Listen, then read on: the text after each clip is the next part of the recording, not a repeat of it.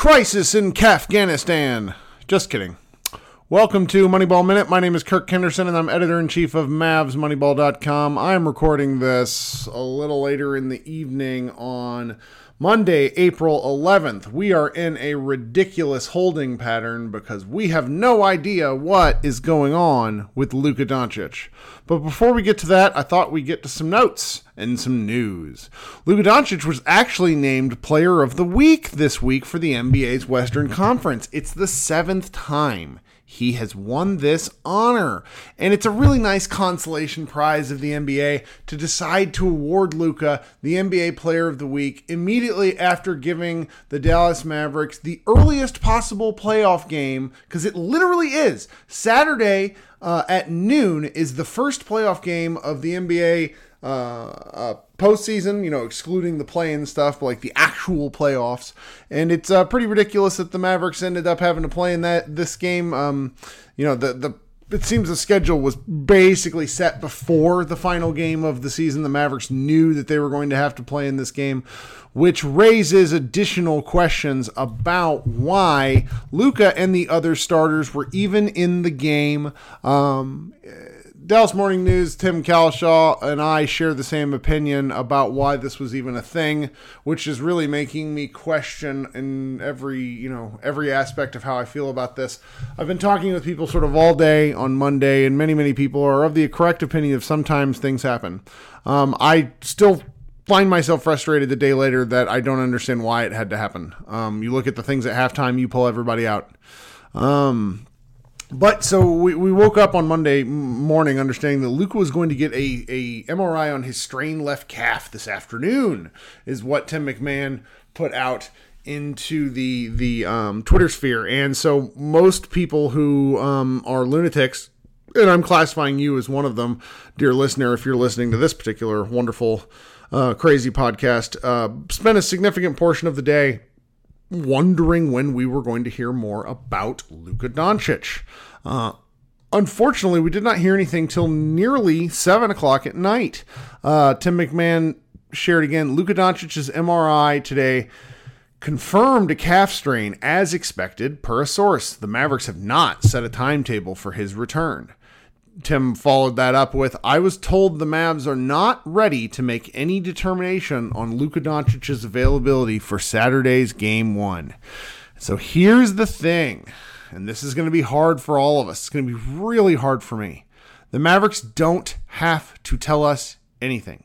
We lived this life with Rick Carlisle for close to 11 years, where he used the injury report in ways that he was one of many coaches that that resulted in them changing how injuries are even reported. Uh, like when you see knee soreness, like that frustrates the life out of me because soreness is not an injury. Soreness is a symptom, a symptom of something else. And eventually, with all the gambling that's coming into NBA, they're gonna have to they're gonna have to make teams report accurately what's happening. So we'll find out something before the game. But as of Monday evening into Tuesday morning, we're not going to know very much. Um, at the moment, the only thing we really know about Mavs Jazz at this point is that they're playing game one on Saturday at noon. We still don't know when game two is going to be. This is uh, a little bit frustrating because uh, there's just so much we don't know, which means there's so much that we don't really know what to talk about. Where Luka playing or not really changes a lot of the makeup of the previews that are going to be discussed. Um, I know that there's a significant portion of the fan base that so thinks the Jazz are in the gutter that you know a Luka-less team could could beat them. I don't know where I stand at the moment on that, but I do think it is interesting that everyone is that excited about this Mavs team. Uh, I, for one, am uh, going to have to be doing a lot of reading and looking into data. You know how the Jazz finished the year very, very poorly, basically playing 500 ball for for a significant portion of the second half of the season is worth looking into. Um, in terms of of you know any sort of expert analysis of what's going on with with Luka's um, calf strain is you know there's according to the Dallas Morning News, Callie Caplan wrote a nice piece, a little bit of an explainer. Uh, experts classify calf strains at three levels. The first grade involves microscopic damage um, and shows fibers in the muscle having over having been overstretched and typically needs seven to ten days to heal.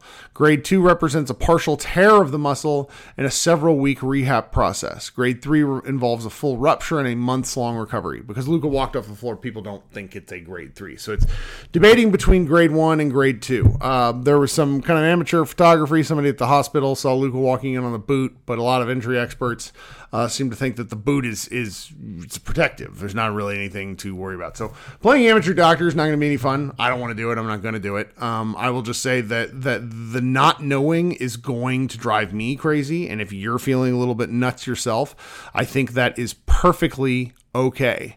Uh, in the meantime, I think you know us at Mavs Moneyball are going to be trying to cover this from from different angles insofar as we can, putting out you know sort of a preview preview related content that both understands Luka may play, but he also may not play at least for game one. Um, and until then, I, I just recommend everybody try to lean on on the fact that the Mavs finished with the top five record in the NBA, top five record in the entire NBA, and uh, you know not only fourth in the West, but they beat were significantly better than a number of East teams that have been touted as being better for longer. The the Western Conference is very impressive, and what Luka Doncic, Jason Kidd, uh, Jalen Brunson, and the entire group did this year is extremely impressive, and I think everybody should be proud. Um, we will be striving to provide you content in, uh, as best we can, but it's just a little bit difficult with so much up in the air. Um, so be looking, you know, come to Mavs Moneyball. Hit me up on Twitter. I'm going to hopefully try to have some guests at some point this week, but uh, we'll see. I'm hoping to have on my buddy Jeff Stotts, uh, also known as In Street Clothes. He runs an excellent injury blog, maybe to sort of explain a little bit more about what the challenges are with the calf strain because it's Luka's left calf or uh, left calf. You have to have some concern about what that could mean returning too early. Um, also, just how it affects his play. Um, you know, he plants off his left foot. Like that's that's really the key to a lot of his play. So if he's unable to plant comfortably, it's going to affect everything else. So we'll see where things go. Uh, we'll be covering it as best as possible without too much speculation. Uh, but it's it's this sort of thing is just you know, results in it. Um, in the meantime, if you're looking for other Mavs content, I know that Mark Followill and Brian uh, Dameris uh, took their podcast from behind a paywall. It's now part of Mavs.com. Those two guys are really smart. Followill's obviously the best in the business, and I really like Brian's. Just I just like his tenor and his his his. You know, he's not going to replace Jeff Skin Wade, but I think he's done a, a very nice job with the limited um, chances. You know, with sort of limited chances he's had to fill in on these uh, broadcasts. He obviously knows basketball, so it's it's been fun to listen to. Um, okay, guys, have a better Tuesday, and we will come to you with more as we know more. Bye, guys.